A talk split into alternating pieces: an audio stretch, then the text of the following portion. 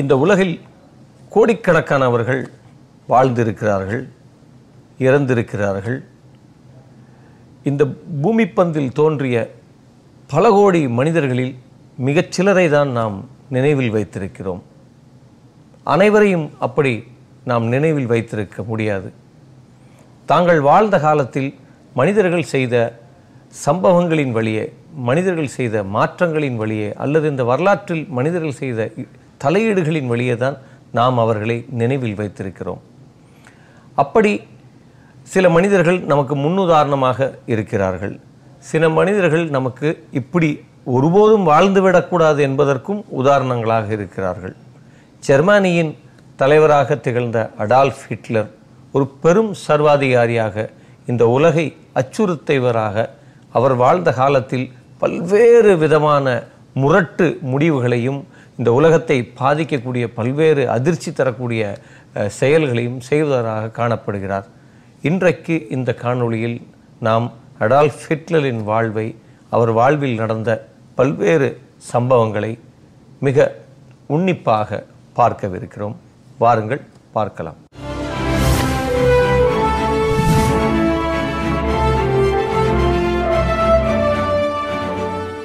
Hitler எந்த அரசியல் பின்புலமும் இல்லாத ஓர் எளிய குடும்பத்தில் பிறந்து ஜெர்மனி என்கிற மிகப்பெரிய நாட்டின் மிக உயர்ந்த பதவியை தன் திறமையால் மட்டுமே வென்றெடுத்த அசாத்திய மனிதர். உலகமே ஓரணியாய் நின்று எதிர்த்த போதும் தனி ஒருவராய் உலக நாடுகளுக்கு சவால் விட்ட துணிச்சல் மிக்க மாவீரர் அடால்ஃப் ஹிட்லர். கிபி ஆயிரத்தி எண்ணூற்றி எண்பத்தி ஒன்பதாம் ஆண்டு ஏப்ரல் இருபதாம் நாள் ஆஸ்திரியாவில் உள்ள பிரானா அம்மின் என்னும் இடத்தில் அலாய்ஸ் ஹிட்லர் என்பவருக்கும் கிளாரா ஃபோல்ஸ் என்பவருக்கும் மகனாக பிறந்தார் ஹிட்லர். குடும்பத்தில் நான்காவது பிள்ளையான ஹிட்லருடன் உடன் பிறந்தவர்கள் ஐந்து பேர் என்றாலும் அதில் நான்கு பேர் சிறுவயதிலேயே இறந்துவிட இறுதியாக ஹிட்லரும் அவரது தங்கையான பவுலா ஹிட்லரும் மட்டுமே மிஞ்சினார்கள். ஹிட்லரின் தந்தையான அலாய்ஸ் ஹிட்லருக்கு அவரின் மற்றொரு மனைவி மூலம் வேறு சில குழந்தைகள் பிறந்த பிறகு ஹிட்லரின் தந்தை ஹிட்லர் மற்றும் அவரது தாய் கிளாரா ஃபோல்ஸ் ஆகியோரை மிகவும் துன்புறுத்த துவங்குகிறார்.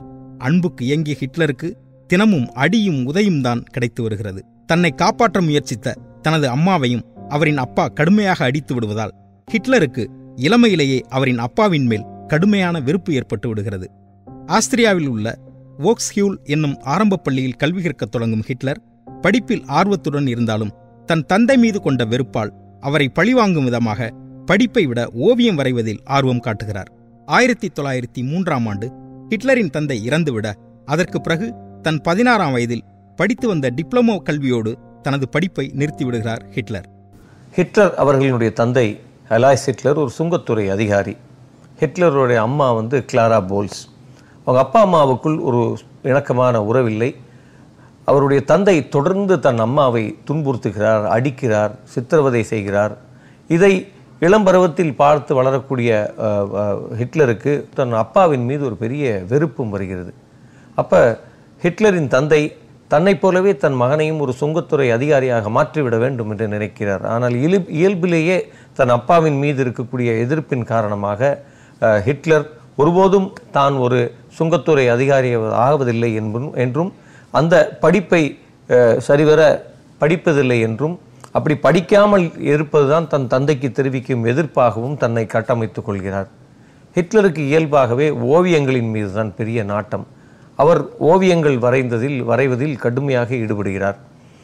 சில காலம் அவர் ஒரு முழுநேர ஓவியராகவும் பணியாற்றி இருக்கிறார் இந்த சூழலில் ஆயிரத்தி தொள்ளாயிரத்தி மூணில் ஹிட்லரின் தந்தை இறந்து விடுகிறார்.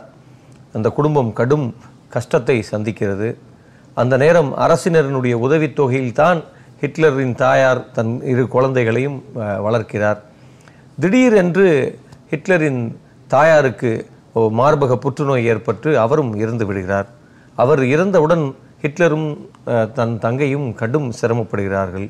வியன்னாவில் அவர்கள் கடும் துயரை சந்திக்கிறார்கள். அந்நேரம் அந்த அரசினர் உதவித் தொகையை வைத்துக்கொண்டு தான் ஓவியங்களை வரைந்து விற்றும் அந்த அந்த குடும்பத்தை வழி நடத்துகிறார் ஹிட்லர் அவர்கள். இப்படியான சூழலில் சூழ்நிலையில் எப்படியாவது ஆஸ்திரியாவிலிருந்து தப்பித்து ஜெர்மனிக்கு சென்றுவிட வேண்டும் என்பதில் கடும் முனைப்போடு இருக்கிறார் ஹிட்லர். அப்படி அவர் முனைப்போடு இருந்ததற்கான இரண்டு காரணங்கள். ஒன்று அவருக்கு ஆஸ்திரிய இராணுவத்தில் இணைய விருப்பமே இல்லை. இன்னொன்று அடிப்படையிலேயே ஆஸ்திரியாவில் ஏராளமான யூதர்கள் வசிப்பதால் அவருக்கு ஒரு யூத எதிர்ப்பு என்பது குடிகொண்டு இருக்கிறது அதனால் இந்த இடத்தில் நாம் இருக்கக்கூடாது. நாம் எப்படியேனும் தப்பித்து சென்று விட வேண்டும் என்று அப்படி அவர் தப்பித்து செல்கிறார். அப்படி தப்பித்து செல்லும்போது அவர் ஆஸ்திரிய இராணுவம் வசம் மாட்டிக்கொள்கிறார். ஆனால் இராணுவம் அவரை சில காலம் வைத்துவிட்டு அவர் உயரம் குறைவாக குள்ளமாக இருப்பதால் அவரை அங்கிருந்து தப்பித்து செல்ல அனுமதிக்கிறது. அவ்வாறாக ஹிட்லர் ஜெர்மனியை வந்தடைகிறார். ஆஸ்திரியாவின் தலைநகரான வியனாவில் வாழ்ந்து கொண்டிருந்த ஹிட்லர் இளமை காலம் முதலே தீவிர யூத எதிர்ப்பாளராக இருந்து வந்தார். ஆஸ்திரியாவில் அப்போது ஏற்பட்ட நெருக்கடிகளுக்கெல்லாம் யூதர்களே காரணம் என்பதாக நம்பிய ஹிட்லர் யூத எதிர்ப்பு கருத்தாக்கங்களின் மீது மிகுந்த ஈர்ப்பு கொண்டிருந்தார். யூதர்கள்தான் ஆரியர்களின் வளர்ச்சிக்கு தடையாக இருக்கிறார்கள் என்பதை உறுதியாக நம்பினார் ஹிட்லர். ஆஸ்திரியாவில் யூத இன மக்கள் பெரும்பான்மையாக வசித்து வந்ததாலும் தொடர்ந்து அங்கேயே இருக்க நேர்ந்தால் ஆஸ்திரிய இராணுவத்தில் பணிபுரிய வேண்டும் என்பதாலும் அங்கிருந்து ஜெர்மனியின் முனிச் நகருக்கு தப்பிச் செல்ல முயன்ற ஹிட்லரை ஆஸ்திரிய இராணுவம் கைது செய்தது. பிறகு ஹிட்லரின் உயரம் குறைவாக இருந்த காரணத்தால் நாட்டை விட்டு வெளியேறிக் கொள்ள அனுமதித்தது. ஆயிரத்தி தொள்ளாயிரத்தி பதினான்காம் ஆண்டு ஜெர்மனியில் முதல் உலகப் போர் நடந்து கொண்டிருந்ததால் ஜெர்மனி இராணுவத்தில் இணைய விரும்பிய ஹிட்லர் மன்னர் மூன்றாம் லுத்விக்கிடம் அதற்கான அனுமதி கேட்டார். பிறகு மன்னரின் அனுமதி கிடைத்ததும் பல்வேரியா இராணுவத்தின் பதினாறாம் படைப்பிரிவில் இராணுவ வீரராக சேர்ந்து முதல் உலகப் போரில் ஜெர்மனியின் சார்பாக பங்கெடுத்துக் கொண்டார் ஹிட்லர்.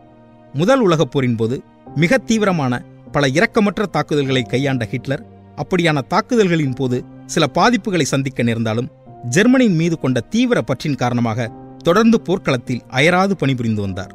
ஆயிரத்தி தொள்ளாயிரத்தி பதினாலில் வைப்பர்ஸ் சண்டையில் ஹிட்லர் மிக முக்கிய பங்கு வகித்ததாக சொல்லப்படுகிறது. இந்த சண்டை இந்த சண்டையை வரலாற்று ஆசிரியர்கள் மெசக்கேர் ஆஃப் தி இன்னசென்ட்ஸ் என்று சொல்கிறார்கள். இந்த சண்டையில் ஏறக்குறைய நாற்பதாயிரம் குழந்தைகள் கொல்லப்பட்டதாக சொல்லப்படுகிறது. உலக சரித்திரத்தில் மிக மோசமான ஒரு படுகொலை இது. இந்த இந்த இந்த படுகொலையை ஏறக்குறைய ஒன்பது காலாப்படையினரோடு சேர்ந்து இருபது நாளில் ஹிட்லர் அவர்கள் இதை முடித்து கட்டுகிறார். இதை கடுமையாக இந்த இந்த இந்த இந்த விஷயம் வந்து ஹிட்லரின் மீது ஒரு பெரிய விமர்சனத்தை ஏற்படுத்துகிறது. ஆனால் ஜான் கீன் என்கிற யூத பிரித்தானிய வரலாற்று ஆசிரியர் வந்து இந்த போ இதற்கு பிறகு சில காலம் ஹிட்லர் எந்த போரிலும் ஈடுபடவில்லை என்று சொல்கிறார். இந்த போரில் ஈடுபட்டதற்காக ஹிட்லர் அவர்களுக்கு அயன் கிளாஸ் ஒன்று இரண்டு என்கிற இரண்டு பெரும் போர் வெற்றிக்கான பதக்கங்கள் வழங்கப்படுகிறது. ஆயிரத்தி தொள்ளாயிரத்தி பதினெட்டு அக்டோபர் பதினைந்தாம் நாள் ஹிட்லருக்கு ஒரு பெரிய நச்சு காற்று குண்டு தாக்கியதில் அவர் தற்காலிகமாக பார்வை இழந்து விடுகிறார். பார்வை இழந்த நிலையில் அவருக்கு கடும் சிகிச்சை அளிக்கப்படுகிறது. அதன் பக்க விளைவாக அவருக்கு ஒரு ஹிஸ்டீரியா ஒரு உ- உரு உருக்குலைந்த மனநிலை ஏற்படுகிறது. கடுமையாக பாதிக்கப்படுகிறார். அப்படி கடுமையாக பாதிக்கப்பட்டு மருத்துவமனையில் அவர் போராடி கொண்டிருந்த நேரமும் அவர் மனதில் கனன்று கொண்டு இருந்த நெருப்பு என்பது யூத அழிப்பு. இந்த யூத அழிப்புக்காக என் உயிரையும் விட தயார் என்று அவர் வந்து அதற்கு கவலைப்படவே இல்லை. அவர் யூத அழிப்பு என்கிற வெறி அவருக்குள் அணையாமல் இருந்து கொண்டே இருந்தது என்பதை நாம் பார்க்கிறோம். இத்தனைக்கு ஆயிரத்தி தொள்ளாயிரத்தி முப்பத்தி ரெண்டு வரை அவர் ஒரு ஆஸ்திரிய பிரதேசன் அவர் ஜெர்மன் பிரஜையாக மாறவே இல்லை. அவர் ஒரு ஜெர்மன் பிரஜையாக மாறாத போதும் அவருக்குள் அந்த யூத அழிப்பு என்பதும் அதை ஜெர்மனிய மண்ணிலிருந்து அதை நிகழ்த்த வேண்டும் என்பதும் வந்து ஒரு அணையாத ஒரு விஷயமாக அவர் மனதில் இருந்ததை நாம் பார்க்கிறோம். ஆயிரத்தி தொள்ளாயிரத்தி பதினெட்டாம் ஆண்டு வெர்சாய் ஒப்பந்தத்தின்படி முதல் உலகப் போரானது முடிவுக்கு வந்தது. ஜெர்மனியின் இந்த முடிவு ஹிட்லருக்கு பெரும் அதிர்ச்சியை ஏற்படுத்தியது. பெர்சாய் ஒப்பந்தத்தின்படி போரினால் பாதிக்கப்பட்ட போலந்து முதலிய நாடுகளை ஜெர்மனி சீரமைத்து தர வேண்டும் என்றும் மேலும் போர் முனையிலிருந்து படை விளக்கம் மற்றும் படை குறைப்பு செய்து கொள்ள வேண்டும் என்றும் வலியுறுத்தப்பட்டது. ஜெர்மனியின் இந்த முடிவுக்கு மார்க்சிய கொள்கையாளர்கள்தான் காரணமாக இருப்பார்கள் என்றும் அவர்கள் ஹோம் ஃப்ரண்ட் அணிக்கு சாதமாக செயல்படுகிறார்கள் என்றும் குற்றம் சாட்டினார் ஹிட்லர்.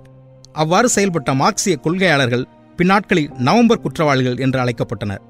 ஜெர்மனியில் நிலவி வந்த இம்மாதிரியான அரசியல் குழப்பங்களை சரி செய்ய வேண்டுமானால் அதற்கு அரசியல் கட்சியில் இணைந்து செயல்பட்டால் மட்டுமே ஜெர்மனியின் எதிர்காலத்தை சரி செய்ய முடியும் என்று நம்பினார் ஹிட்லர். அப்படித்தான் ஜெர்மனியில் ஹிட்லரின் அரசியல் பயணம் ஆரம்பமானது. ஆயிரத்தி தொள்ளாயிரத்தி பத்தொன்பதாம் ஆண்டு ஆண்டன் ட்ரெக்ஸ்லர் என்பவரால் தொடங்கப்பட்ட சிறிய அமைப்பான ஜெர்மன் தொழிலாளர் கட்சியில் இணைந்த ஹிட்லர் அதற்காக ஜெர்மனியின் இராணுவ பணியிலிருந்து வெளியேறுகிறார்.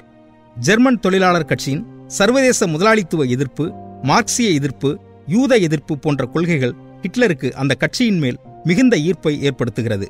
எனவே அந்த கொள்கைகளை விளக்கி ஜெர்மன் தொழிலாளர் கட்சியின் பல கூட்டங்களில் உரையாற்றுகிறார்.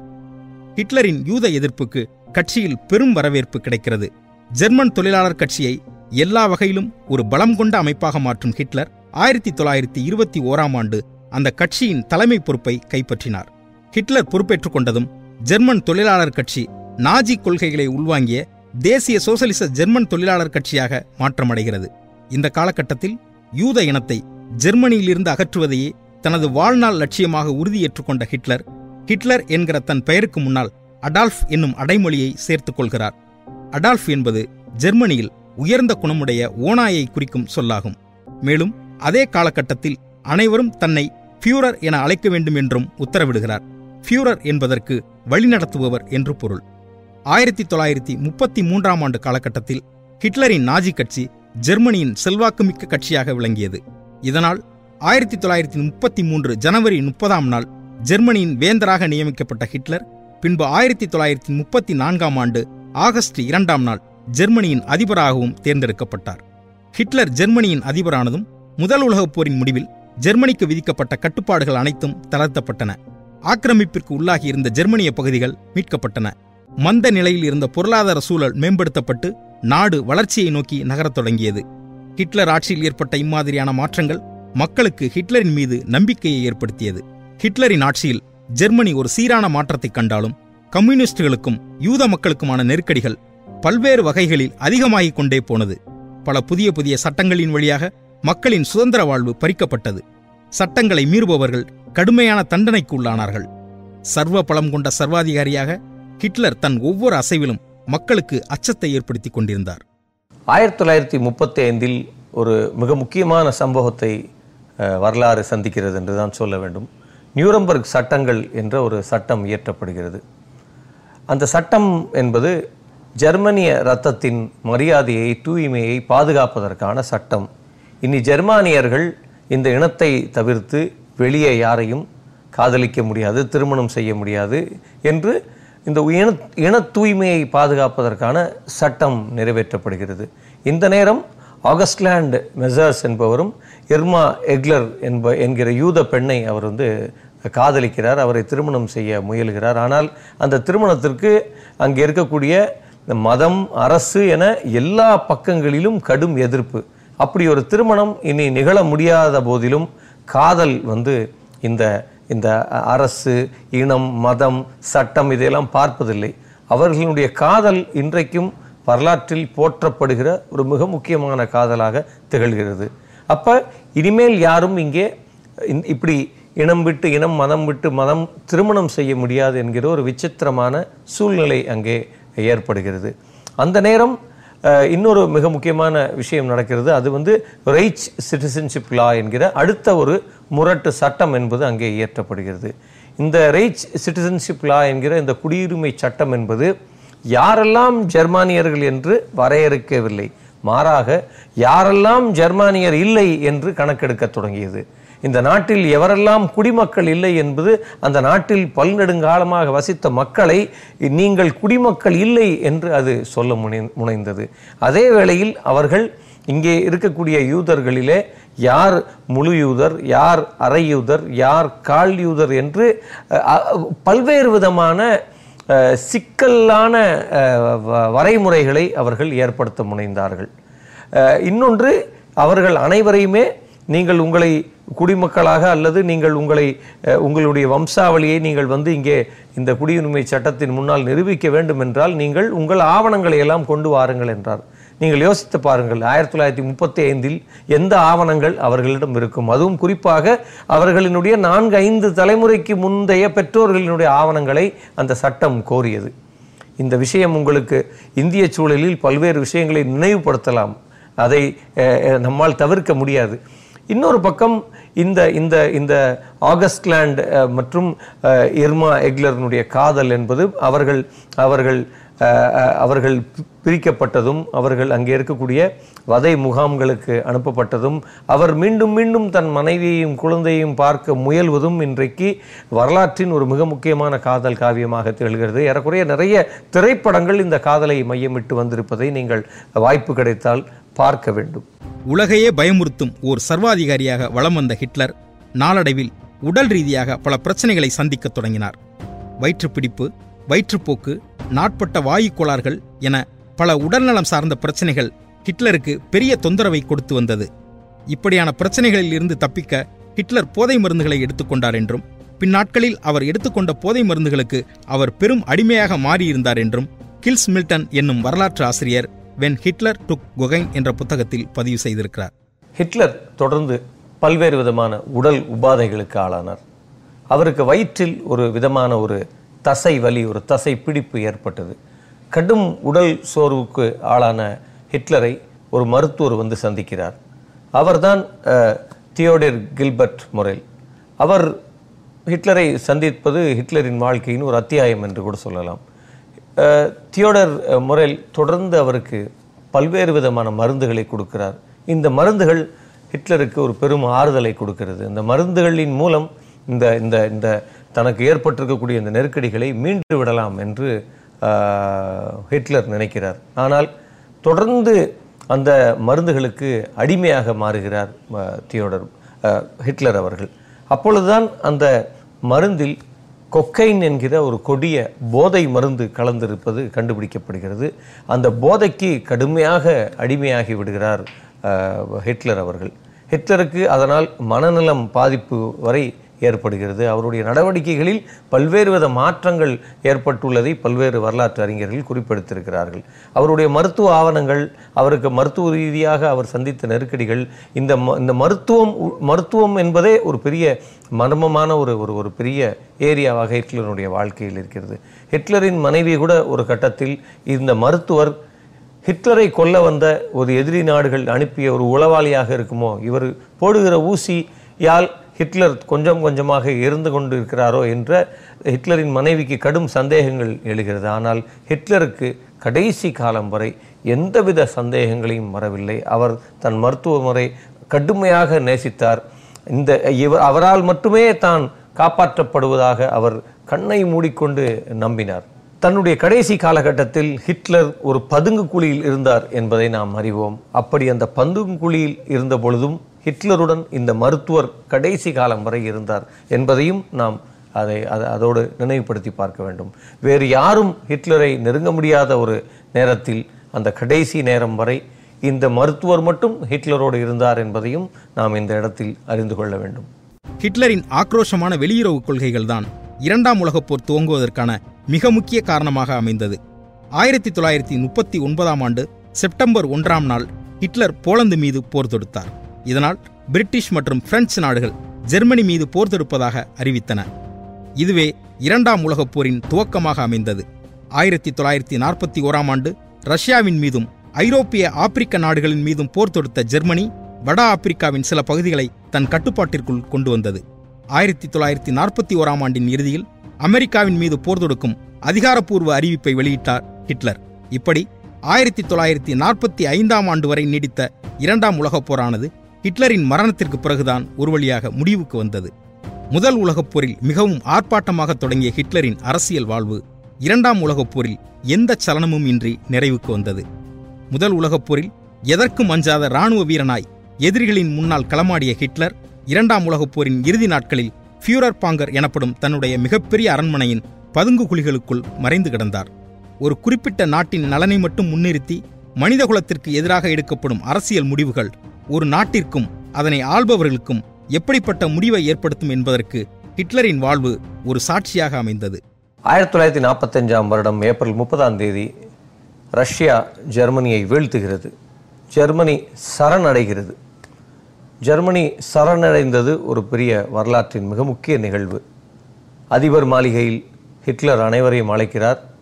எல்லாம் முடிந்து விட்டது என்பதை அவர் அறிவிக்கிறார். எல்லாம் முடிந்து விட்டது இனி அவரவர் விருப்பப்படி செல்லுங்கள் அவரவர் விருப்பப்படி வாழுங்கள். இந்த இந்த இந்த ஒட்டுமொத்த ஷோ இந்த ஒட்டுமொத்த ஹிட்லரினுடைய இந்த சர்வாதிகார ஆட்சி என்பது முடிவுக்கு வந்ததை அவர் நன்கு உணர்கிறார். அந்த நேரம் என்ன செய்வது அடுத்து என்ன செய்வது என்பதற்கான ஆலோசனைகள் நடைபெறுகிறது. அந்த ஆலோசனைகள் நடைபெறுகிற போது தற்கொலை செய்து கொள்வது என்று முடிவு செய்யப்படுகிறது. எப்படி தற்கொலை செய்து கொள்வது என்றும் மீண்டும் ஆலோசனை நடைபெறுகிறது. அப்பொழுது அங்கே இருந்து அந்த மருத்துவர் சயனடை உட்கொள்வது உட்கொண்டு விட்டு துப்பாக்கியால் நம்மை நாமே சுட்டுக்கொள்வது என்று அவர் ஒரு வழிமுறையை முன்வைக்கிறார். அதை ஹிட்லர் கேட்கிறார். அந்த நேரம் ஹிட்லர் சொல்கிறார் அப்படி ஒருவேளை நான் தற்கொலை செய்து கொண்டால் என்னுடைய உடலை நீங்கள் உடனடியாக பெட்ரோல் ஊற்றி எரித்து சாம்பலாக்கி விட வேண்டும் என்று சொல்கிறார். அப்படி ஹிட்லர் அந்த உடலை தன் உடலை சாம்பலாக ஆக்க வேண்டும் என்று சொன்னதற்கான காரணம் சில தினங்கள் முன்னால் அவருக்கு ஒரு தகவல் வந்து சேருகிறது. அருகில் இருக்கக்கூடிய இத்தாலியில் இருந்த சர்வாதிகாரி முசோலினி வீழ்த்தப்பட்டு முசோலினியினுடைய உடல் பொது இடத்தில் தொங்கவிடப்பட்ட செய்தி ஹிட்லரை எட்டுகிறது. நிச்சயம் நமக்கும் இதே கதிதான் நடக்கும் என்பதால் அப்படி தன் உடல் எதிரிகளின் கைகளிலோ அல்லது ஒரு பொது இடத்தில் அவமரியாதை செய்யப்படுவதையோ விரும்பாத ஹிட்லர் என்னுடைய உடல் யாருக்கும் கிடைக்கக்கூடாது. அதை நீங்கள் உடனடியாக சாம்பலாக்கி விடுங்கள் என்று உத்தரவிடுகிறார். அதேபோல் ஹிட்லர் இந்த ஆலோசனைகளுக்கு முன்பு பக்கத்து அறைக்கு செல்கிறார். நீண்ட நேரம் அவர் வரவில்லை. அதற்கு பின்னால் அந்த கதவை திறந்து பார்த்த பொழுது அவர் அவர் அவரும் அவரது மனைவியும் தலையில் துப்பாக்கியால் சுட்டு இரத்த வெள்ளத்தில் மிதந்ததை நாம் பார்க்கிறோம். அவர் விரும்பியபடியே அவரது உடல் எரிக்கப்பட்டு விட்டதாக பின்னாட்களில் அந்த நிகழ்வுகளில் சாட்சியங்களாக இருந்த பலர் அதை பின்னாட்களில் பதிவு செய்திருக்கிறார்கள் என்பதை நாம் பார்க்கிறோம். அப்படியாக எப்படி ஹிட்லரினுடைய வாழ்க்கை இருந்தது? அவர் எப்படி ஒரு கொடும் கோன்மை சர்வாதிகாரியாக இருந்தால் ஆனால் அவருக்கு ஏற்பட்ட முடிவு எப்படியாக இருந்தது என்பதும் இன்றைக்கு வரலாற்று வரலாறு நமக்கு கற்றுக் கொடுக்கக்கூடிய ஒரு முக்கிய பாடம் என்றே நான் நினைக்கிறேன். ஹிட்லரின் மரணம் என்பது உலகம் உற்று நோக்கிய ஒரு மிகப்பெரும் வரலாற்று நிகழ்வு என்றாலும் அதில் பல்வேறு சந்தேகங்களும் சர்ச்சைகளும் இப்போது வரை பேசப்பட்டு வரப்படுகிறது. ஹிட்லரின் மரணம் வழக்கம்போல் ஹிட்லரின் தந்திர உத்திகளில் ஒன்றாக இருக்கக்கூடும் என்று உலகின் பல்வேறு நாடுகள் கருத்து தெரிவித்து வருகின்றன. உண்மை எதுவாக இருந்தாலும் அரசியல் என்பது உலகம் முழுவதும் நிகழ்ந்து கொண்டிருக்கும் ஓர் சதுரங்க விளையாட்டு. இதில் எந்த காய் எப்போது வெட்டப்படும் என்பது காலம் மட்டுமே அறிந்த ஓர் ரகசியம் என்பதை இந்த உலகிற்கு மிக அழுத்தமாய் சொல்லிவிட்டு சென்றிருக்கும் ஓர் மிகப்பெரும் அரசியல் தலைவர் ஹிட்லர் என்பதில் யாருக்கும் மாற்றுக்கருத்து இருக்க முடியாது. ஹிட்லரின் மரணத்துக்கு பிறகும் ஹிட்லர் சார்ந்த மர்மங்கள் ஒரு முடிவுக்கு வரவில்லை. ஹிட்லரும் அவர் அவரது மனைவியும் இறந்து கிடந்த அந்த காட்சியை பற்றி நாம் பார்த்தோம். அது ஒரு நாடகம். அப்படி இருவர் அங்கே கொலை செய்யப்பட்டு ஹிட்லர் ஈவா பிரவுன் போல் அது ஒரு நாடகம் நிகழ்த்தப்பட்டது. ஹிட்லர் அங்கிருந்து தப்பி சென்று விட்டார். அவர் யார் கைகளிலும் அகப்படவில்லை. அவர் இன்றைக்கும் உயிரோடு வாழ்ந்து கொண்டிருக்கிறார் என்று பலவிதமான வதந்திகள் நிலவிக் கொண்டிருக்கிறது. ஆனால் ஹிட்லர் ஜெர்மனியை ரஷ்யா பிடித்துவிட்டது அங்கே இந்த தற்கொலை நிகழ்கிறது. இந்த தற்கொலை குறித்தோ அல்லது ஹிட்லர் குறித்தோ ஏன் ரஷ்யா வெளிப்படையாக அறிவிக்கவில்லை என்று தொடர்ந்து குற்றச்சாட்டுகள் எழுந்த வண்ணம் உள்ளது. ஆயிரத்தி தொள்ளாயிரத்தி அறுபத்தி எட்டில் தான் ரஷ்யா ஹிட்லர்னுடைய உடல்கள் கிடைத்ததாக அறிவித்திருக்கிறது.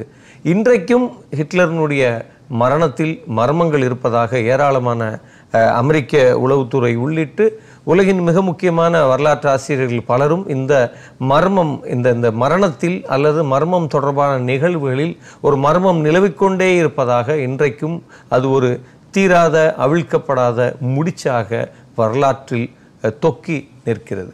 நிச்சயமாக அடுத்த வாரம் மீண்டும் ஒரு தலைவர் மீண்டும் ஒரு அரசியல் நிகழ்வு மீண்டும் ஒரு வரலாற்று பார்வை என இந்த உலகத்தில் தோன்றிய மிக முக்கியமான ஒரு மாமனிதரை பற்றிய செய்திகளோடு உங்களிடம் மீண்டும் வருவோம்.